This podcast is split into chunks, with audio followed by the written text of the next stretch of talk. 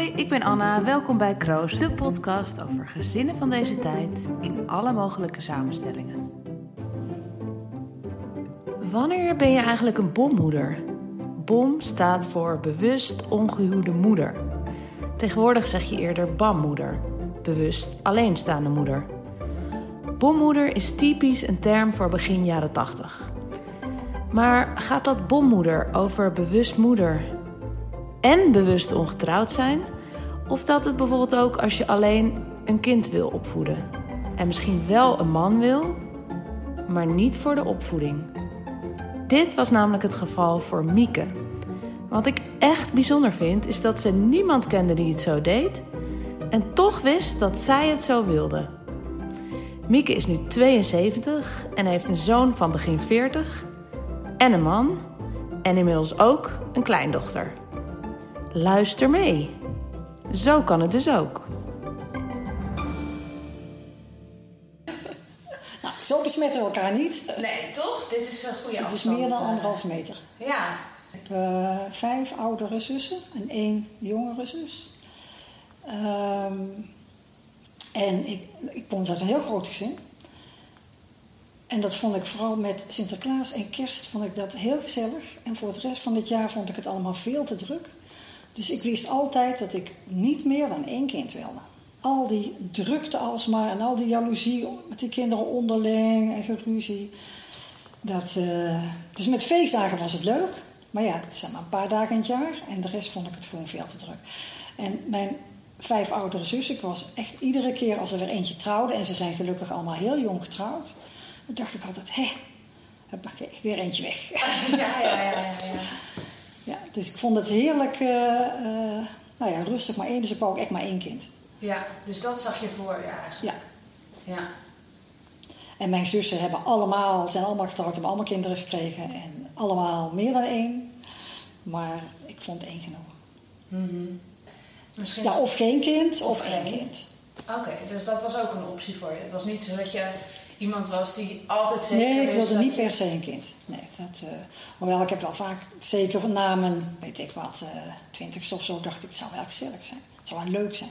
Mijn eh, leefsituatie was dat ik met heel veel plezier in een studentenflat woonde. Ja, we hadden een studentenflat met eh 15 kamers, 15, en het was gemengd. En ik, ik heb geen studiefinanciering gehad, dus ik heb van begin af aan altijd eh, zelf voor mijn eh, inkomen gezorgd. Dus ik, ik vond het ook heel leuk om te werken. Ik heb alle mogelijke baantjes gehad. Dus ik werkte en ik studeerde er ook wat bij. Daar kwam het ongeveer op neer. Dus ik heb ook lang over mijn studie gedaan. Maar goed, ik woonde met heel veel plezier in die flat. En ik had daar... eh, ik had altijd wel een relatie, zeg maar, die maanden of jaren duurde. Maar nooit de man waarvan ik dacht, nou, hier zou ik wel mee willen samenwonen. Ehm, ik ben eh, dus heel veel seksuele relaties, zeg maar. En dan eh, ehm, jarenlang aan de pil geweest, tot ik op een gegeven moment dacht, al die chemische troep in mijn lijf, dat wil ik helemaal niet. Ik slik ook eigenlijk nooit medicijn. Nou ja, ik ga het maar op een andere manier wat aanpakken, maar dat, eh, daar ben ik nogal slordig mee omgegaan, ik zeggen. Nou, op een gegeven moment eh, was ik over tijd en toen dacht ik, oh. En toen zei een huisgenoot, nou, dat was ik ook, maar ik heb zo'n st- zo'n strip gekocht, weet je wel, zo'n test. Maar ik ben inmiddels al ongesteld, dus jij mag hem gebruiken. Ik dacht, nou, voor grap, eh, laat ik dat ook eens doen. En toen bleek ik zwanger. Ik dacht, oh, hé, hey, dat had ik dus even niet verwacht. Eh, en toen ben ik even heel goed na gaan denken van wat... eh, want kijk, ik kan het wel heel leuk vinden, een kind. Want dat vond ik, hè. Ik bedoel, ik was, bleek zwanger. Ik dacht, nou, dat, eh, dat vind ik, dat zie ik wel zitten. Eh, maar ik dacht, wat heb ik het kind te bieden? Want ik moet natuurlijk wel... Door dat kind komt daar, die is van mij afhankelijk. Ja, tuurlijk. En ik dacht, nou ja, weet je, ik heb het hier hartstikke naar mijn zin in die flat. Ja, Er is, ik had een kamertje van 3,5 bij 3,5, dus zo groot is het niet. En dan gemeenschappelijke keukens en badkamers en wc's en zo. Maar ik dacht, nou, daar kan nog wel een wieg bij. En ik had ook zoiets van, ik kan goed voor mezelf zorgen, dus ik kan ook heel goed voor hem zorgen. En, of, of voor hem of haar, want dat wist ik natuurlijk helemaal niet, maar voor een baby. Ja. Dat, daar had ik het eigenlijk, eh dacht, nou, dat, dat, dat gaat wel goed komen. Ik dacht alleen, ik had altijd wel zoiets als uitvlucht van... als ik het leven niet zie zitten, dan stap ik eruit. Ik dacht, als ik een kind neem, dan is die vluchtweg weg. Dus daar heb ik wel even goed over nagedacht. Als ik dat kind geboren laat worden, dan zit ik wel voor twintig jaar aan het leven vast. En wil ik dat wel? Nou, daar heb ik even heel goed over nagedacht. Dacht ik, ja, met een kind, dan heb ik ook duidelijk iets waarvoor ik leef. Een kind grootbrengen. En, eh, ehm, nou ja, die, dat, dat ga ik aan. Dat contract met mezelf. Ik blijf in ieder geval twintig jaar uh, leven. Dacht, als hij twintig is, moet hij voor zichzelf kunnen zorgen. Of zij. Dan eh, heb ik mijn vrijheid terug. Zo, maar wel een hele hoop uh, best heftige ge gedachten bij elkaar, toch? Ja, maar dat vond ik dus wel nodig voor ik het besluit. Kijk, ik kon dat toen natuurlijk zo uh, weg laten maken. Ja. En ik, ik had dus zelf geconstateerd dat ik zwanger was. Ik ging naar de huisarts. Nou, die zei: Ik wil dat zelf ook even constateren. Ja. Dat uh, wil ik niet zomaar geloven. Dus er werd het testje nog eens overgedaan. En toen, ja, je woont in een studentenflat, weet je dat dan wel en zo? Want ik kan er zo voor zorgen dat het ongedaan gemaakt. Ik zei: Nee, ik wil het helemaal niet ongedaan gemaakt hebben. Ik, ik wil dit echt. Mm -hmm. Dus dat. Nee, ik heb er echt over nagedacht. Nou, de vader van het kind, die vond het een minder leuke boodschap. Die zat helemaal niet op een kind te wachten. Uh, maar goed, ik zei, ja, weet je, eigenlijk heb jij er niks mee te maken. Want ik wil helemaal niet... Oh, dat wist ik wel. Ik wou of een man of een kind. Dat had ik toen ineens heel duidelijk. Van als ik dit kind geboren laat worden, daar wil ik geen man bij. Of geen partner bij. Want... Uh, ja, dat wil ik gewoon zelf doen. Ik wil, daar alle, ik, ik, wil zelf de opvoeding kunnen bepalen. En ik had wel zo bij een vriendin van mij meegemaakt die wel een man had. En die man die deed eigenlijk, die verschoonde nooit een luier, die gaf geen fles. Die, ik dacht, het zou mij zo frustreren als ik een partner heb en dan kan ik alles doen en die staat dan niet s'nachts op en die ergernis wil ik er gewoon niet bij. Ik wil niet de kans dat ik dan zo teleurgesteld word. Nee. Dus als je het alleen doet, nou ja, daar weet je alles van, dan dan ben je ook alleen. Dan weet je ook, het komt op jou neer en dan, je wordt nergens door niemand teleurgesteld. En ik wou dus heel duidelijk ook de opvoeding zelf doen. Dus ik zei tegen hem, maak je geen zorgen. Ik doe geen enkel appel op jou. Uh, het, het, wordt gewoon mijn kind. En het is leuk als je, uh, als je ermee bevriend bent, maar uh, het is mijn kind. Ja, en hij wat, is ook een, in... wat een autonome gedachte ook. Ja, ik denk dat dat ook heel erg bij mij past. Dat ik de zaken graag zelf regel. En nou ja, ik had toen ook allemaal wel heel duidelijke opvoedingsideeën. Nou ja, die verandert natuurlijk met, met het ouder worden steeds. Ja. Maar dacht, ik wil kunnen doen op mijn manier. Dat... eh, het, leek mij bovendien, het leek mij dus ook gemakkelijker. Het leek mij veel gemakkelijker om het in je eentje te doen dan met iemand samen die als hij andere ideeën heeft, dan moet je daar over overleggen, moet je compromissen sluiten. eh, Mhm. dat zag ik helemaal niet zitten bij zoiets belangrijks als opvoeding. Nee. Dat vond ik zo belangrijk. Ik dacht, eh, nee, dat. eh, bovendien, het gezin waar ik uitkom, mijn ouders maakten heel veel ruzie. Dat vond ik nou ook niet bepaald gezellig. Dus ik dacht, nou, daar heeft mijn kind dan dus ook geen last van. Dus dat eh, Ik vind leek, wel- me in alle opzichten gewoon relaxed voor het kind en voor mij. Ja, nou ja, ik kan me dat dus heel goed voorstellen. En deze gedachten heb ik zelf ook allemaal wel gehad. Ja. Alleen, eh, ik had wel een soort van voorbeeld al gezien van mensen. Dus daarmee was eigenlijk die optie al een soort van in mijn hoofd gekomen. Maar Voor mensen die alleenstaand een kind ja, hebben. precies. En, en waarbij Ja. dat heel erg goed ging. Maar dit klinkt echt als, alsof... Maar ik kende niemand die alleen een kind had. Mijn Nee. zussen zijn allemaal keurig eerst getrouwd, daarna kinderen. Mijn vriendinnen zijn allemaal getrouwd en daar, of vrienden ook getrouwd en daarna kinderen. Ik had geen enkel voorbeeld. Maar ik, weet je, ik heb over heel veel dingen in mijn leven gedacht, dat kan ik niet. En bij dit had ik echt vanaf het eerste moment, als ik iets kan, dan is het een goede moeder zijn. Dat wist ik gewoon, dat voelde ik gewoon aan. En dat, dat gevoel is altijd gebleven. En ik denk nog steeds dat ik een hele goede moeder geweest ben. Dus het was het enige ook waar ik gewoon geen enkele twijfel bij had. Ik dacht, nou, dat gaat mij gewoon, dat gaat mij gewoon goed lukken. Wat het ook voor kind. Ik had wel heel erg de hoop dat het een dochter was. Nou ja, dat. en ik wist het voor de geboorte niet, want het was vroeger niet. Dus Nee. het was, hij, hij werd geboren. Oh, En ja. het is tot het laatste moment. En ik had af en toe wel eens dromen van tevoren dat hij jongen was. dacht ik, oh nee, dat zal toch niet waar wezen. Nou ja, toen was het een jongen. Dat was wel even, eh, dat was even slikken. En, en hoe komt dat, denk je? Nou, dat weet ik heel goed. Ik heb eh, zes zussen, Ja. geen enkel broertje. Nee, precies. Ja. En ik, ben, ik kom voort uit een, eh, uit, nou wat ik zei, Breda, No- Noord-Brabant, katholiek gezin. Oh, ja. Ja. Dus ik zat bij de nonnen op school met alleen maar meisjes. middelbare school, een meisjeslyceum. Ik kende helemaal geen jongens. Ik kende jongens vanaf hun vijftiende jaar. Dus de vrienden en echtgenoten van mijn zussen, maar jullie allemaal volwassen. Hm. En vanaf mijn vijftiende kwam ik dus op een gem- het schoolwelgemeen. Dus wat jonger was, ik dacht, ja, weet je, als je op kinderen past, maar dat is toch anders. Ja. Ik dacht, wat moet ik nou met een zoon, joh? Wat, eh, maar ja, op het moment dat hij er is, dan, eh, na de eerste schrik dacht ik, nou weet je, het is gewoon een mensje. Het is gewoon dit kind en eh, het is mijn kind. En of het nou een jongen of een meisje is, ik zie het wel. En toen was het ook eigenlijk geen probleem. Maar het enige jammere bleef ik vinden dat je met een jongen ook steeds vriendjes op de, vlo- over de vloer hebt. En jongens zijn toch wel heel wat drukker dan meisjes. Of tenminste, dus alles maar, alleen maar vriendjes over de vloer. Terwijl ik juist kleine meisjes zo schattig vind. Dus ik vind, ben nu ook heel blij dat ik een kleindochter heb. Dus ik heb eindelijk toch dat kleine meisje nu in huis. En dat voelt ook heel, eh, ja, voelt ook heel vertrouwd. Dus dat was het eigenlijk meer. Ik was vertrouwd met meisjes. Ja. Dus ik dacht echt, wat moet ik met een jongen? Maar ja, van, nou, als hij er dan is, dan is hij er. En dan is het gewoon je kind. Tuurlijk. Dus dat, ja. eh, maar ik wist dus wel heel zeker dat ik maar één kind wilde. Dus Ja. ik dacht, de kans op een meisje is hiermee wel verkeken. Oh ja. Want ik wou niet eh, nog Ja. een twee dat je denkt, nou, dan krijg je dan misschien een meisje. Dat wou ik dus echt niet. Nee. Dan maar alleen een jongen, maar niet, eh, niet nog een tweede kind. Ja. En voor jezelf had je dus toen ook bedacht, nou, voorlopig even geen relatie. Ik wil gewoon me richten op de opvoeding voor de Precies, en weet je, in, ik heb anderhalf jaar met hem in die studentenflat gewoond. En dat, nou ja, weet je, dat was, dat was gewoon zo leuk. En dan stond ik s'nachts eh nog eh, luiers of, of, of zo'n rompeltjes en zoiets uit te spoelen, alles weer. En dan kwam er altijd wel weer iemand uit de kroeg en die stond dan naast je in de badkamer. Dan had je dan weer.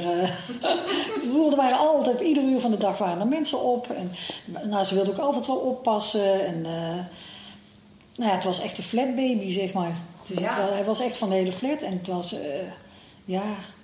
Hij is bijvoorbeeld ook totaal niet eenkennig geweest.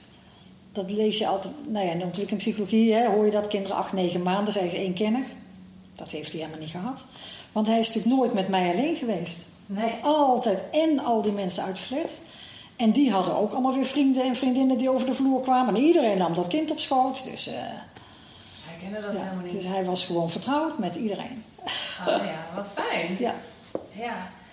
En eh, het- toen jij dus had bedacht van, oké, ik ga dit kind alleen hier op die, op die flat. Ja. eh, hoe reageerde je omgeving? Eh, laat ik beginnen met mijn ouders. Die, eh, mijn, ja, die vonden het eigenlijk gewoon heel leuk. Ik was natuurlijk eigenlijk al op, wel op een leeftijd dat ik... eh, ja, ik was al zoveel jaren uit huis en ik leefde mijn eigen leven en dat ging goed. En daar hadden zij ook het volste vertrouwen in, zeg maar.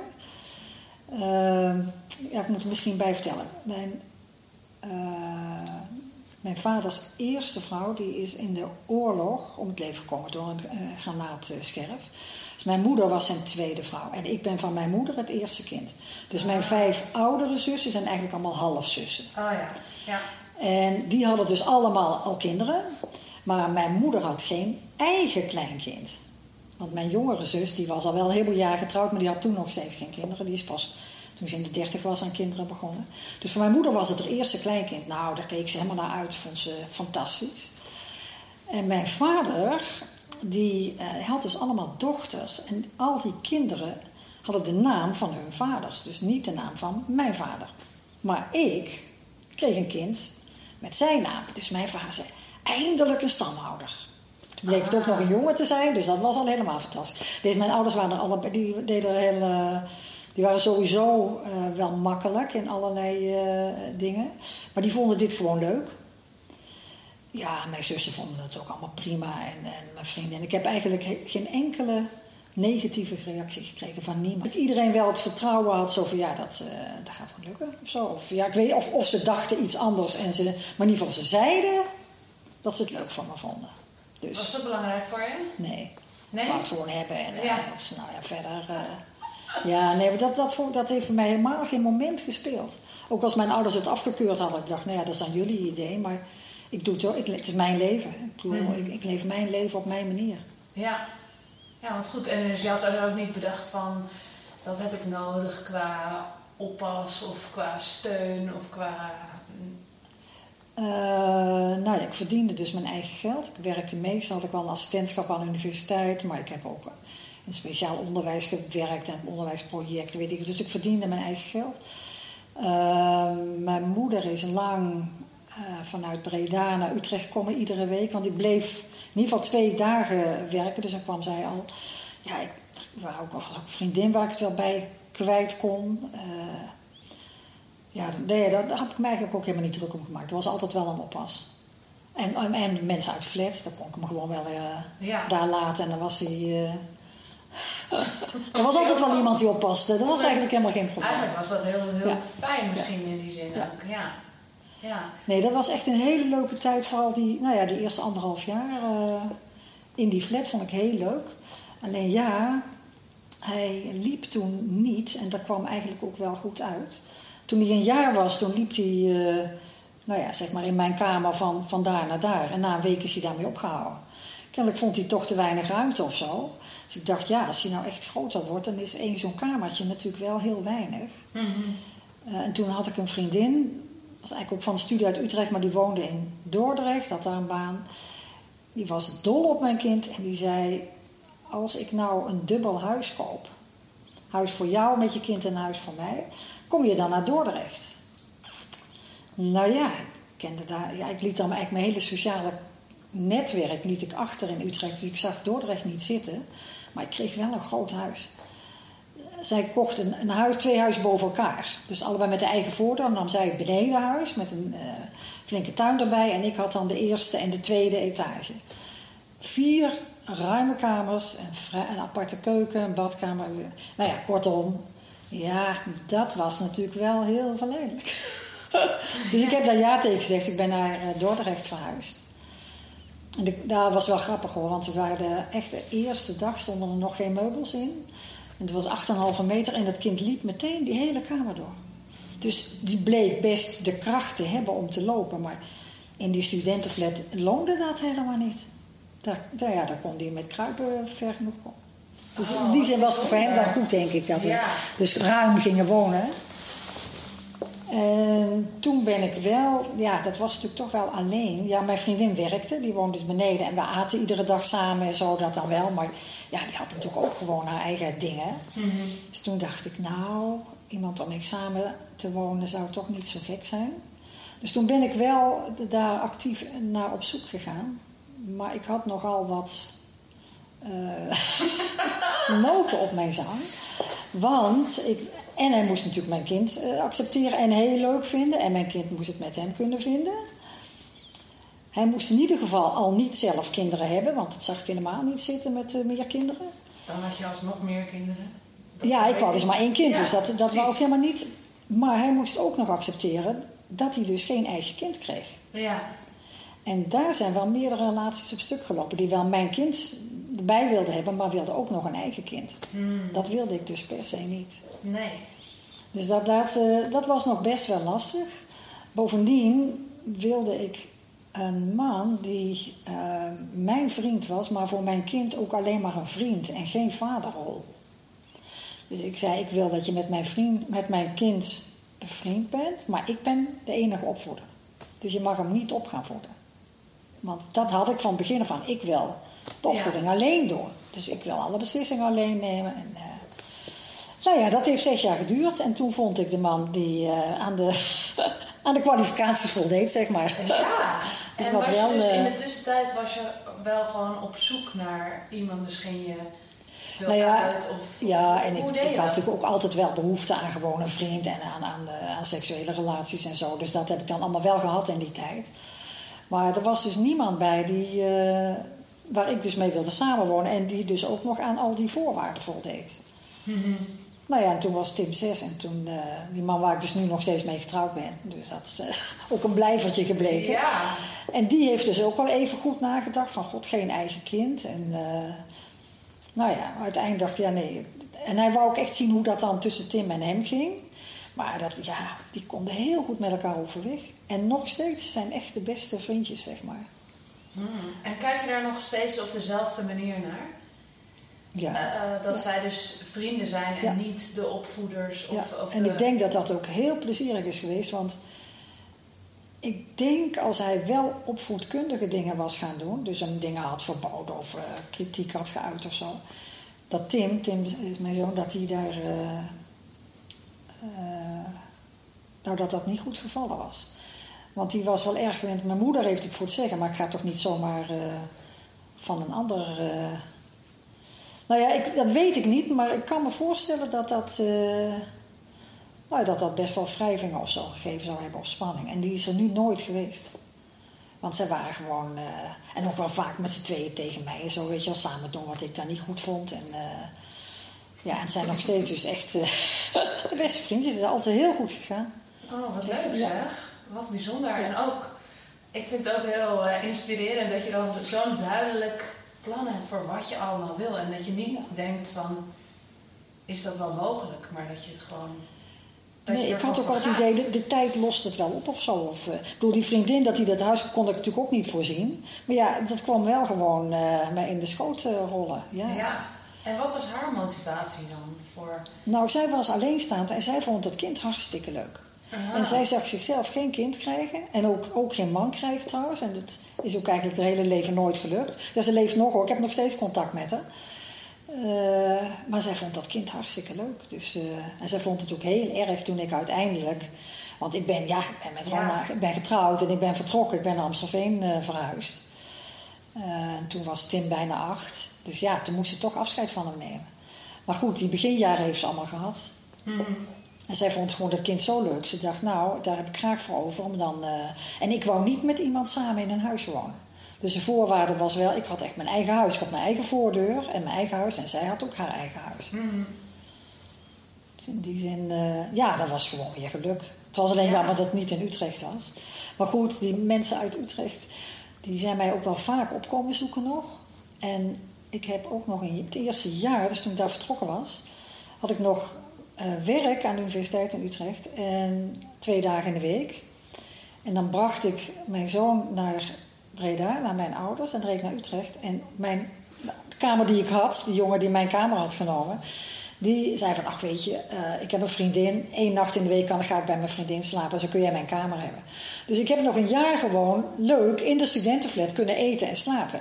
Oh, Dus ik heb ook wel langzaam afscheid kunnen nemen, zeg maar. Ja. Want ik vond dat, ja, het leven in die, in die, eh, in die gemeenschap vond ik heerlijk. Ehm, dus toen had je een zoon van een jaar of zes en je had je huidige man ontmoet. Ja. Vond je het toen spannend om dan op een gegeven moment echt samen te gaan wonen? Of? Nou, dat vond ik heel spannend, want dat had ik natuurlijk nog nooit gedaan. Maar daar heb ik wel twee jaar over gedaan voor het zover was. Dus ik eh, heel duidelijk zeg, ik wil eerst heel zeker weten dat deze relatie blijvend is. En niet zozeer voor mij, maar vooral voor dat kind. Als hij zich echt aan jou gaat hechten, dan wil ik, en dat is natuurlijk de bedoeling, dan wil ik niet dat het ook zomaar weer, eh, weer stopt. Ehm, dus ik heb daar, nou ja, we hebben daar twee jaar voor genomen, voor we een huis gekocht hebben in Amstelveen. En hij is ook eerst al naar die school gegaan, die bij dat, dat hij daar vast kon wennen en zo. Dus ik heb voor hem de overgang ook echt heel, heel veel tijd voor genomen. Echt twee jaar de tijd genomen om eh, te laten wennen aan het idee van... nou, straks zijn we niet meer met z'n tweeën, maar met z'n drieën. Ja. En het was wel grappig, want hij zei... nou, als jullie getrouwd zijn, dan ga ik hem papa noemen. Nou, dat heeft hij dus nooit gedaan. Dus hem altijd gewoon bij zijn voornaam blijven noemen. Aha. Ja. Dat zei hij toen, voordat we Ja. dus samen gingen, voordat we trouwden. Ja. Zei hij, als jullie getrouwd zijn, dan. Maar dat heeft hij dus nooit gedaan uiteindelijk. Nee. En dan denk ik, ja, dat kan ik me ook goed voorstellen. Want voor hem was het dus ook eigenlijk niet papa. Nee. Het was niet een papa, het was een vriend gewoon. Ja. Oh ja, ja. Heb je wel eens met hem daarover gesproken? Over eh, ja, het feit dat hij dus niet echt een, eh, een vader, ja, echt een, een papa heeft, maar meer een soort van. Oh ja, dat, alles. Ik heb er nooit iets eh, niet besproken, zeg maar. En ik Nee. heb vanaf dat ik zwanger was een dagboek bijgehouden. Tot zijn twaalfde jaar. Dat heeft hij ook allemaal gelezen. Alles wat ik aan, aan nou ja, dacht, voelde, gebeurde, gebeurde zeg maar. Ehm, en het contact met zijn biologische vader is ook altijd gebleven. Dat is er nog Oh, steeds. En dat is ook een, eh, zeg maar een goede vriend van hem. Ze gaan samen tennissen en zo. En, eh, Ja, bij die familie, want die komt uh, uit een groot gezin. En daar is hij ook wel weer bij betrokken. Dus ergens zo, bijvoorbeeld daar, de, dus eigenlijk zijn biologische grootmoeder zou je kunnen zeggen. Toen die 90 werd, toen is dat door die familie helemaal gevierd en ook zo'n soort uh, stamboom gemaakt. En daar staat hij ook dus gewoon op. Ah. En toen zijn dochter, mijn kleindochter geboren werd, was dan het achterkleinkind daarvan. Toen belde die uh, hem ook op om te feliciteren. En die had een heel mooi ding voor de geboorte gemaakt en zo. Dus het is ook een beetje een, oh, ja. uh, nou ja, vanuit zijn biologische kant de familie, zeg maar. Oké, ja, want uh, uh, we hielden net even op over de, de, biologische vader eigenlijk van het moment dat je vertelde dat je zwanger was. Dat hij zei dat hij eigenlijk niet echt erop zat te wachten. Ja, precies. En hoe is dat toen verder verlopen? Want hij zei dus, ik, ik zit er niet echt op te wachten. En jij zei, nou ja... Ja, dat vind ik prima. Dat vind ik prima. Ik, ik ga ja, wij zijn gewoon, gewoon goede vrienden gebleven. Op een gegeven moment is die seksuele relatie wel opgehouden. Ben ik overgestapt op een ander. Maar we zijn altijd vrienden gebleven. Ja. En hij is altijd betrokken uh, geweest. En toen hij klein was bijvoorbeeld, uh, zijn we ook nog eens op vakantie geweest en zo. Dus dat, ja, dat kon allemaal. Ja, en ook die, die twee mannen kunnen het ook goed met elkaar vinden. Oh. Dus, want we gaan dus ook, we gaan ook al met z'n vieren zeg maar wandelen of uit eten of weet ik wat. Dus hij met zijn vrouw. En, dus dat is, allemaal, nee, dat is allemaal heel open. Ja. Oh, wat goed zeg. Ja. En hoe, hoe noem je hem dan?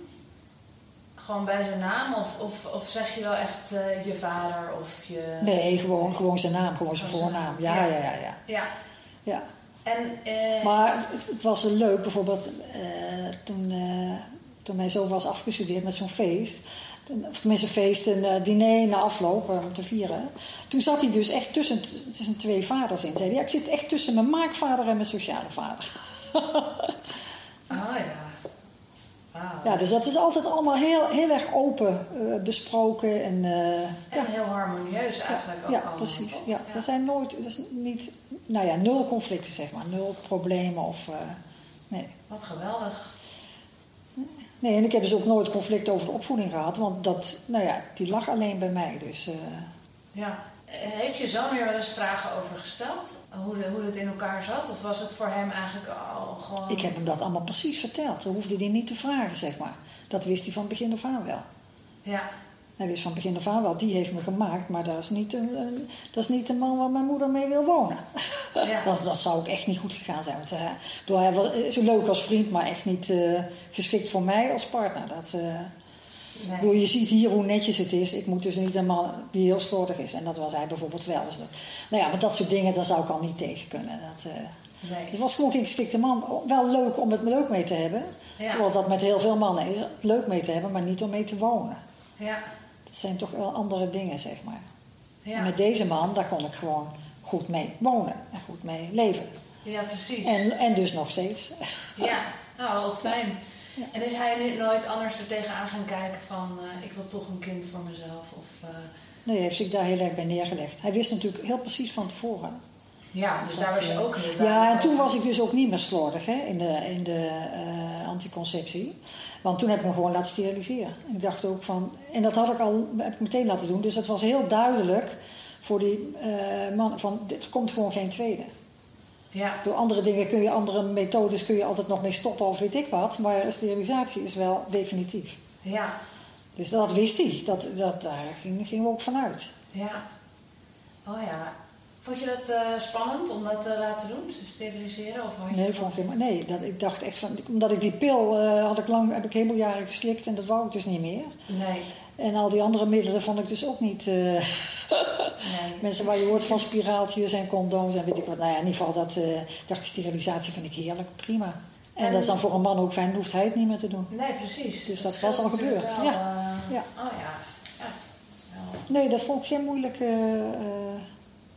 nee, de enige beslissing die ik moest nemen of ik wel of niet onder narcose wou. Dat moet je dan even kiezen. Maar goed, dat is nou niet zo'n grote beslissing. Nee. En het is verder, heb je er, heb je er last van? Is het pijnlijk? Of, uh... Nee, want ik heb me wel onder narcose laten brengen. Oké, okay, ja. Ja, want ik had het, nou ja, ik heb genoeg. Uh, nou, onder andere een heel goede vriendin die arts is. En die zei van ja, weet je, Als je, onder narco als je eh, niet onder narcose bent, ze, ze blazen heel veel lucht in je buik. En dan krijg je het heel benauwd, want dat drukt natuurlijk tegen je longen aan. Dus het is niet pijnlijk, maar het is wel heel benauwd. Ik dacht, nou daar heb ik ook geen zin in. Dus lekker onder narcose en heb je gewoon nergens last van.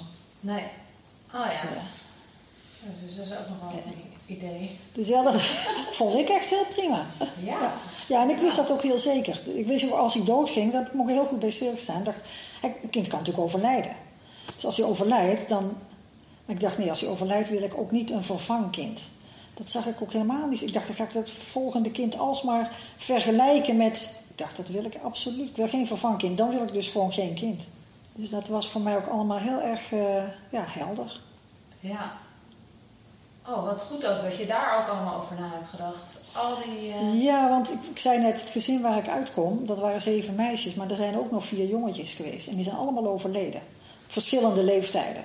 Oh. Dus nou ja, kindersterfte, dat, dat bestaat gewoon. En nu nauwelijks meer. Maar vroeger was dat duidelijk wel zo. Dus ja, ja. Ja. Nee, natuurlijk. Het zijn ook allemaal dingen ja, die... je- dus, dus dat Maar- kon gewoon gebeuren, dat hij, eh, dat hij overleed, ja. Ja. Nou ja, maar je hebt natuurlijk toch heel veel mensen die zulke soort gedachten eigenlijk liever uit de weg gaan. eh, om daar gewoon niet van tevoren over na te denken. Ja, maar dat past niet bij mij hoor, om ideeën uit de weg te gaan. Zeker niet van leven en dood. Dat vind ik echt zo, eh, ja, dat draait het toch een beetje om. Daar gaat het om, ja, Ja. inderdaad. Dat zijn Ja. de dingen die je echt... Maar het wou ik straks nog zeggen, toen ik, zei ik moet 20 jaar blijven leven. Dus toen mijn zoon 20 was, toen zei ik nou, ik heb mijn taak eh, volbracht. Nu heb ik weer de vrijheid terug. Niet dat ik morgen dood wil, maar ik heb nu wel de vrijheid terug. En toen werd hij heel boos. Toen zei hij, een kind op de wereld zetten betekent jezelf levenslang geven. Ook na je twintigste mag je dat je zoon niet aandoen om eruit te stappen. Toen dacht ik, ja, hij heeft misschien wel gelijk. Dus eh, ik- ben er ook nog. Ja, niet dat ik nou verder eh, zo slecht heb dat ik eh, helemaal niet. Nee. Maar ik vond het altijd wel een fijn idee dat je gewoon eruit kan. Dat je, bedoel, je hebt geen keuze om in de wereld gezet te worden, maar je hebt wel de keuze om eruit te stappen wanneer het je niet bevalt. Maar hij vond dat dus niet geen optie. Nee. Dus hij had daar een andere gedachte bij dan ik. Ja. ja, dat kan je je ook wel voorstellen, toch? Als het Ja, en ik ben nu als oma natuurlijk heel nuttig. Ik doe pas iedere week op zijn kind. Dus voor hem is het heel nuttig dat ik er, nog, dat ik er na zijn twintigste niet uitgestapt ben. Ja, en hartstikke Ja. fijn, toch? Ja, ik denk voor het kind ook wel heel fijn hoor. Ja. Mijn zoon heeft heel veel aan mijn moeder gehad. Want die is eigenlijk echt iedere week eh, heeft ze opgepast. En dat doe ik dus ook. ja. Dus eh, ja. Dus dat herhaalt zich eigenlijk een beetje. En hij heeft dus ook één kind. En hij, ja, dat vertelde ik aan de telefoon hè. Ja. Ja, Hij, heeft ook, hij heeft ook echt heel bewust één kind. En gelukkig wou zijn vrouw ook maar één kind. Dus eh, die hebben dat ook meteen besloten, één en er komt geen tweede. Hebben ze ook meteen tegen ons gezegd. Geniet maar van deze, want er komt geen tweede. Ik zei, Oké. oké. En eh, zijn zijn overwegingen om één kind eh, te hebben hetzelfde als die voor jou waren? Nou, een van zijn overwegingen is bijvoorbeeld, en die had ik ook al wel, maar speelde toen minder sterk dan nu. Er zijn meer dan genoeg mensen op de wereld en er is niks zo slecht voor de klimaatverandering dan al die, dat die mensheid die alles maar uitdijt. En die Ja. allemaal eh, nou ja, voeding nodig heeft en, en, en, en energie verbruikt en weet ik wat. En hij is erg altijd met het, eh, met klimaat en milieu en de duurzaamheid en weet ik wat bezig. Dus dat was in ieder geval voor hen ook een overweging. En het zijn echt allebei carrière mensen. Dan moet je ook niet meer kinderen hebben. Dan is één kind ook wel genoeg, zeg maar. Ja. Het, eh, en, nou ja, ze is ook van begin af aan de andere... Ze was altijd één etmaal bij mij. Maar de andere opa en oma wilden wel, als wij op vakantie waren, het kind opvangen. Maar die wilden dus niet iedere week eh, oppassen. Dus het kind was verder in de crash en daarna, nu dus op, die, eh, op de BSO. Eh, ja, dat moet je allemaal niet met meer kinderen doen. Dat, nee, zij hadden ook echt... Maar ik denk dat ze ook emotioneel dat wel genoeg vonden. De zorg voor één kind. Ja. Of nou, ja, meer de zorg. Ik had denk ik ook emotioneel dat ik dacht, ik kan helemaal niet. Eh, ik, Eén kind ben ik helemaal stapelgek op, maar ik moet niet aan denken dat ik dat moet verdelen over twee of zo. Dus ik vond het emotioneel ook. En dat weet ik niet hoe. Ik zou het eigenlijk eens moeten vragen of dat bij hun ook een argument is. Dat weet ik eigenlijk niet. Maar zij zijn wel echt met z'n tweeën. Want zij zijn. eh, nee, dus zij waren al heel lang samen toen dat kind pas kwam. Mhm. Zij hadden echt eh, studies en werk en reizen en eh, nou ja. Ja, dus ze hebben wat dat betreft eh, mijn leven niet herhaald. Alleen één kind, maar verder eh, leven ze heel anders. Ja, maar eh, daar hadden we het ook over aan de telefoon. Het is wel een groot compliment natuurlijk aan, jou eigenlijk. Ja, dat is- zo ervaar ik dat ook. En dat, nou, maar dat zegt hij ook wel, hoor, dat hij heel tevreden is over zijn, over zijn jeugd en over hoe het ging allemaal. Het, dus ja, dat is leuk. Dat is leuk, ja. Maar ja, ik dacht ook altijd van, dat kan ik wel, een kind Ja. Ja, en nu was dus eigenlijk vanaf zijn zesde, achtste was eh, je huidige man erbij. ja. Eh, als die er niet was geweest, denk je dan dat hij wat gemist zou hebben? Dat is natuurlijk heel moeilijk om te zeggen nu, omdat het nu gewoon zo is en zo gelopen is. En, eh, Ja, dat denk ik eigenlijk niet. Maar als je maar genoeg mensen over de vloer hebt en genoeg waar hij mee om kan gaan. Of, of nou, ja, ik denk dus niet dat een vader noodzakelijk is. Nee, dat denk ik helemaal niet. nee. Maar hij heeft aan deze wel een, eh, een leuk, eh, leuk vriendje in huis gehad. Die, eh, ja, En dat is heel wat waar natuurlijk. ja. Ja, Maar nou, zeggen dat het nodig is, nee, dat denk ik niet. Ik denk dat het ook prima zonder kan. Ja. Want als je nu zo terugkijkt, want nou ja, wat je zegt eigenlijk, de, de opvoeding is in ieder geval voltooid. Ja. Eh, of je nou levenslang hebt of, of niet, maar... Levenslang is alleen om te leven, hè? niet meer om voor hem te Nee, zorgen. precies. maar ehm, wat zijn dan de belangrijkste de, di- dingen die je als ouder een kind geeft? Wa- Wat, wat heeft een kind nodig? Ehm, nou, ik denk vooral heel veel eh, positieve aandacht. Sowieso heel veel aandacht. En stilstaan wat het kind wil, wat, wat goed voor het kind is, zeg maar. En dat je daar eh, zoveel mogelijk... Maar dat hij ook leert, ik ben er natuurlijk ook met mijn behoeften. En als moeder, of als volwassen, moet, jij, moet ik steeds besluiten... doen we dit wat hij wil of doen we wat ik wil. En dat je daar een goed evenwicht in vindt. Dat het niet zo is dat ik al mijn dingen aan de kant schuif... Want hij moet in alles zijn zin krijgen. Dat, eh, ik denk dat dat voor de volwassenen niet leefbaar is. Dan zou ik zo tekort komen. En dan zou ik heel chagrijnig worden. En dat is dan voor hem weer niet fijn. Dus dat, dat moet natuurlijk wel een balans zijn. Ja. Eh, En die moet je als ouder eigenlijk bewaken. die moet je als ouder zeker Ja. bewaken. Ja. Ja. Dus dat je niet te volledig voor je kind bent. Maar wel, ja, hij heeft wel heel veel tijd en aandacht voor mij gekregen. Want tot, zijn, eh, tot hij naar de middelbare school ging, ben ik dus thuis geweest voor hem. Dus de eerste jaren heb ik nog in Utrecht gewerkt. Tot hij eh, drie was of zo. En daarna heb ik niet meer gewerkt. Ja, wat dingen, maar vooral cursussen gedaan en zo. Maar ik was er dus wel altijd.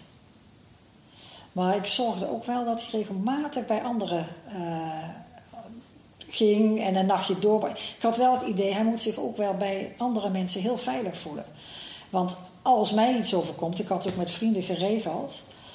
Ik had bijvoorbeeld weer een andere vriendin van mij die, eh, die zelf al kinderen had. Die is bij de bevalling geweest. En die is ook zijn toeziend voogd geweest. En dat telt dan tot je achttiende. Dat wordt ook echt bij de rechtbank en zo gedaan. En dat ik, als mij wat overkwam, dat hij ook daar in huis kon. Mhm. Dus dat had ik allemaal wel geregeld. Maar juist omdat ik alleen ben, ja, er kan mij ineens iets overkomen. En dan eh, Ja. Dus dit had je ook allemaal bedacht tijdens je zwangerschap? ja, heb ik allemaal bedacht dat dat, eh, dat dat er allemaal bij hoort. Als je, Ja. Maar hij heeft dus gewoon heel veel, eh, ja, aan, veel aandacht, heel erg stil bij wat voor hem fijn was. Ja, ja wat geef je een kind? Eh, veel complimenten, maar dat wordt altijd in alle contacten eigenlijk en dingen die bij goede contacten horen. Ja. En ik vond het zelf heel leuk om, om zelf te leren lezen bijvoorbeeld en het rekenen. Zo vond ik gewoon leuk, dus dat heb ik allemaal zelf gedaan. Dus hij kon dat al toen hij naar school ging. Het is ook toevallig een heel slim kind. Kwam ook goed uit. vond ik ook wel leuk. Hoefde voor mij helemaal niet, maar eh, Als het zo is. dat was wel leuk, eh, ja. Ja, ja. oké. Ja. Dus dat zijn eigenlijk de dingen. En eh, jij was een bommoeder. Klopt Ja, die term was er toen. Ik gebruik ze volgens mij helemaal niet meer, maar Nee. Gebruik jij hem wel of zo? nooit. Nooit? Ook nooit voor jezelf? eh, Ik was gewoon een alleenstaande moeder. En, en als je kijkt nu naar, want je, je, je zegt dus eigenlijk van, nou ja, ik ben eigenlijk niet echt een bommoeder. Niet als, je, als ik, zoals ik nu van allerlei vrouwen weet, die echt denken van ik wil een kind, hoe gaan we dat regelen? En Ja. dan zoeken daar vaders bij. Of je, je doet het via internet of via een kliniek. Of, dat vind ik toch een heel ander eh, type. Die, die willen echt op een gegeven moment een kind en ze gaan regelen dat ze zwanger worden. Ja. Ik heb meer de gok gewaagd. Zo van, ik ben wat slordig met... eh, en eh, nou ja, als ik zwanger ben, ik zie het wel of ik zwanger word of niet. En toen ik het was, dacht ik, oh, maar dit vind ik heel leuk. Dus dat is toch een andere start. Ja. Ik, ben, ik was er niet op uit toen om... Nee. eh, en ik had natuurlijk ook nog niet zo de leeftijd dat ik toen al per se een kind moest krijgen. Dat had ook nog wat tien jaar later. Nee, kijk, toen ik zwanger werd was ik 28 en toen, ik, toen hij geboren werd was ik 29. Nou, dat is nog niet een leeftijd waarop je eh, al je kind moet hebben, zeg maar. nee. Ik bedoel, dat, de biologische klok was nog eh, volop aan het tikken. In die zin eh, had ik geen haast. Nee. Nee, het is bij mij meer als ik met meer dingen in mijn leven. het- wat er op mijn pad komt. En nou ja, dan kijk ik of dat wel of niet bij mij past. En dan, Ja. eh, dan doe ik dat. En ik ben dus heel blij dat ik toen slordig geweest ben. Want anders had ik misschien wel geen kind gehad. Ja. Was ik misschien ook wel gelukkig geworden, maar weer anders. Waarschijnlijk weer anders, ja. ja. En heb je nooit dat als je nu naar, naar zeg maar, je relatie krijgt, kijkt met je man, dat je denkt, eh, hoe zou dat geweest zijn? Of wat zou daar voor kind uitgekomen zijn? Of, Nee, dat heb ik, dat heb ik me nooit afgevraagd. Want dat. eh, nee, maar boven. Als ik mijn kind al niet had gehad, bedoel je? ja, Eh, ja, dan had ik misschien ook wel een andere man gehad. Ja, dat weet ik niet. ja. Want deze man was natuurlijk ook omdat. Ja, dat is ook maar net wat. eh, Dat soort gedachten Ja. kan je natuurlijk Nee. altijd... maar ik zou. Maar ja, dat heb ik ook al door de telefoon gezegd.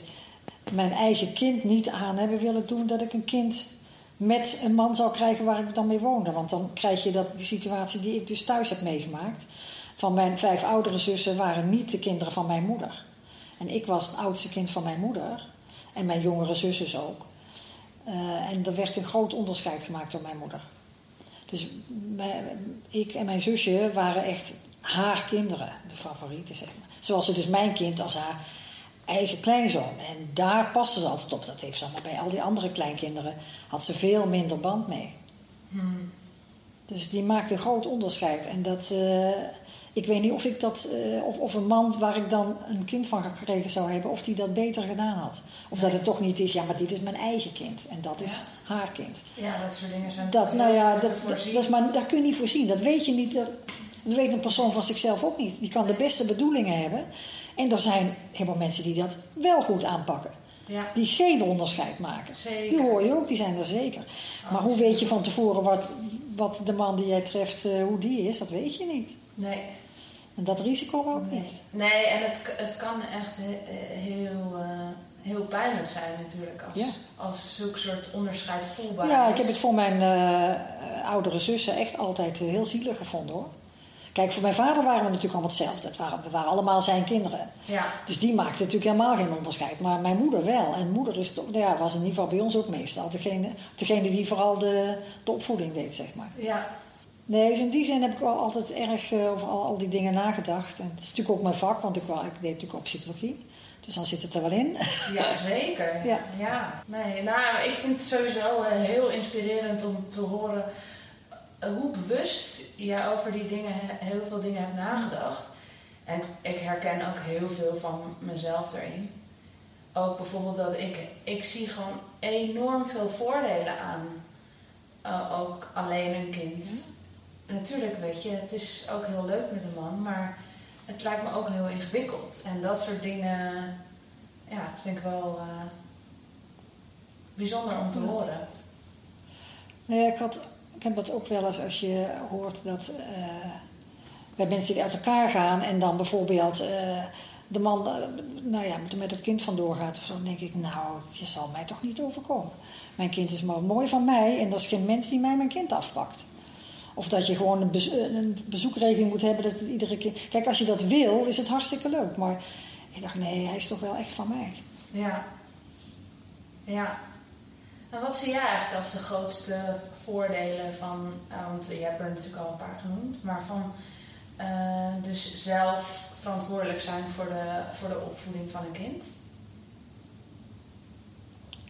Nou ja, dat er in ieder geval niet dingen met je kind eh, gebeuren die, waar ik op tegen ben. Ik heb altijd wel over van alles volop gepraat met vriendinnen, met, met, met anderen, voor ik tot mijn eigen beslissingen kwam. Maar uh, nou ja, bijvoorbeeld, hij, vroeger, hij was ongelukkig jarig, zo heet dat dan. Toen moest je voor 1 september 6 zijn en hij was van november. Dan kan ik wel in mijn eentje besluiten, want ik wil dat hij al eerder naar school gaat. Als de juf het ook goed vindt natuurlijk. Stel ja. voor dat die man zegt, ja, dus ik kan maar niet zitten, laat hem maar gewoon. En dat je daar heel gedoe over krijgt denk ik, dat hoef ik niet. Ik, ik, ga me wel, ik ga met anderen erover praten, maar dan vorm ik mijn eigen, op grond van allerlei argumenten, mijn besluit. En dat gebeurt er met mijn kind.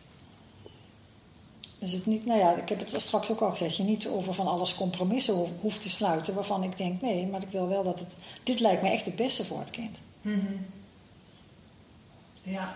Dat vind ik, ja, vind ik een groot voordeel van, van het in je eentje doen. Ja. En wat, is een, uh, wat zie je als de, de grootste nadelen van het in je eentje doen? Nou ja, het, ik ben wel iemand die toch wel graag met anderen in huis woont. En nou ja, dat vind ik dan wel fijn. Uh, en met vakanties en zo, dat je gewoon niet altijd weer een vriend of vriendin hoeft te regelen om mee op vakantie te gaan, maar gewoon die vaste persoon en het. Uh, ja, zeker vakanties. Het is allemaal, ja, in die zin, oh, ik vond dit eigenlijk ideaal. Ik heb gewoon de, de verantwoordelijkheid voor het kind, maar we hebben alle gezelligheid van een gezin. We zijn altijd, uh, nou ja, de, de weekenden samen fietstochten en, en overal naartoe kamperen. Ja, dan heb ik ook nog het geluk dat ik een heel handige man heb en ik heel onhandig ben. Dus dat, nou ja, dat vult elkaar ook fantastisch aan. dus hij kon ook altijd van alles, voor het kind alles wat kapot is, repareert hij. Dat was allemaal wel erg gemakkelijk. Dus ja, dat, dat vind ik wel een voordeel. Maar ja, dat was toevallig deze vader. En je kan natuurlijk ook een man trouwen met twee linkerhanden, dan schiet het helemaal niet op. Nee. Of een man die altijd alleen maar met zijn, eh, met zijn werk bezig is. Maar dat zou dan ook niet, niet geslaagd zijn voor mij. Ik wou, dan ook, ik wou ook echt wel gewoon heel veel tijd uh, aan het kind besteden. En daarna met z'n drieën. Dus, uh, dus hij heeft heel veel aandacht gekregen, zeg maar. Ja. Maar dat heeft hem, ja, op een bepaalde manier, hij is ook heel zelfstandig. Zij uh, heeft helemaal niet uh, wat ze dan over enige kinderen zeggen van niet sociaal. Ze had altijd vriendjes en nog steeds heel veel vrienden. Mm -hmm. En hij, hij wil gaan schaatsen en hij belt een paar vrienden op, heeft er niemand zin, gaat hij in zijn eentje. Hij vindt hij ook allemaal prima. Hij ook altijd heel veel reizen in zijn eentje gemaakt. Hij kan zich dus heel goed alleen amuseren. Hij heeft anderen niet nodig, maar hij vindt het wel heel leuk met anderen. Hij weet het allemaal wel te regelen dat hij wel heel veel met anderen samen is. Ja. Dus in die zin, maar goed, in, wat dat met mijn opvoeding te maken heeft of met zijn genen, dat weet ik natuurlijk niet. Heel veel is ook gewoon, zit in je persoon. Mm -hmm.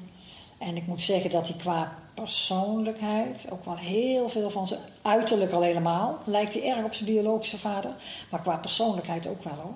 En qua energie en qua ondernemingszin, daar is hij echt, heeft hij heel veel van zijn biologische vader. Dus dan denk ik, ja, nou ja, je kan bij hem dus heel goed zien wat er. Uh, wat hij ook gewoon meegekregen heeft. Qua bouw, uh, nou ja, zijn lengte, zijn, zijn uiterlijk, zijn kleur, nou ja, zijn blauwe ogen en uh, alles heeft hij allemaal van zijn biologische vader. Veel meer, want hij heeft kinderen, hij, heeft, hij is getrouwd. Daarna heeft hij twee kinderen. Zijn dus eigenlijk ook weer van mijn zoon een half broer en een half zus. Waar hij ook trouwens een leuk contact mee heeft. Maar goed, uh, die lijken uiterlijk helemaal niet op hem. En dus mijn zoon lijkt is als enige van, van zijn kinderen juist heel erg op hem. Oh. Dat is heel grappig. Ja, die anderen ja. lijken echt op hun moeder. Dus ja, dat, dat zie je dan wel. Dat, uh, dat zie ik ook wel in zijn, uh, ja, wat ik zeg, in zijn gedrag, in zijn persoon heeft hij veel van zijn biologische vader. Uh, zijn er nog fases geweest waar, waarin je zoon het moeilijk vond? De manier waarop het allemaal in elkaar zat? Nee, totaal niet. Hij heeft dat altijd gewoon, gewoon gevonden. Zo is dat bij ons. Ja. Hij had natuurlijk ook duidelijk mijn achternaam. Dat is natuurlijk ook al zo. Oh ja. Nee, dat, uh, dat heeft hij nooit moeilijk gevonden. Dat was voor hem, ja, het is niet, het is, zo is het bij ons. Ja, ja. ja en het, het was ook gewoon... En het was ook prima, ja. ja dus, uh, en over het feit dat hij geen broers of zussen, dat heeft hij ook nee. niet... Uh... Heeft hij ook nooit naar getaald, nee. nee. Maar goed, er waren ook wel vaak kinderen in huis, hè. Dus, uh, als je een kind echt alleen houdt, maar er wel voor zorgen dat er ook kinderen zijn. Maar als wij gingen kamperen bijvoorbeeld, hij had echt meteen op de camping allemaal, allemaal vriendjes en vriendinnetjes. Hij was dat wel erg gewend ook om contacten te leggen. Ja, en daar goed in. Ja. En dat vond hij leuk. Ja. En, eh, Maar goed, het zit waarschijnlijk ook wel weer in zijn aard, dat weet ik niet. Maar hij was in ieder geval heel makkelijk met, eh, ja. met contacten. Nou, wat goed om te horen. Wat een mooi verhaal. Ja, ik denk eh, dat we het... Dat we klaar zijn. Ja. Zal ik dan nou even thee voor je zetten of iets anders? Lekker. Ja? Lekker. Dankjewel.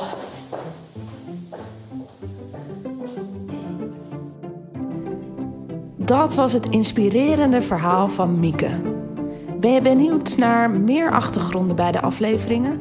Of wil je de illustraties zien van sommige afleveringen? Of wil je bijvoorbeeld zelf ook in de podcast? Neem dan even een kijkje op de website kroostpodcast.com. Dankjewel voor het luisteren. Tot de volgende keer.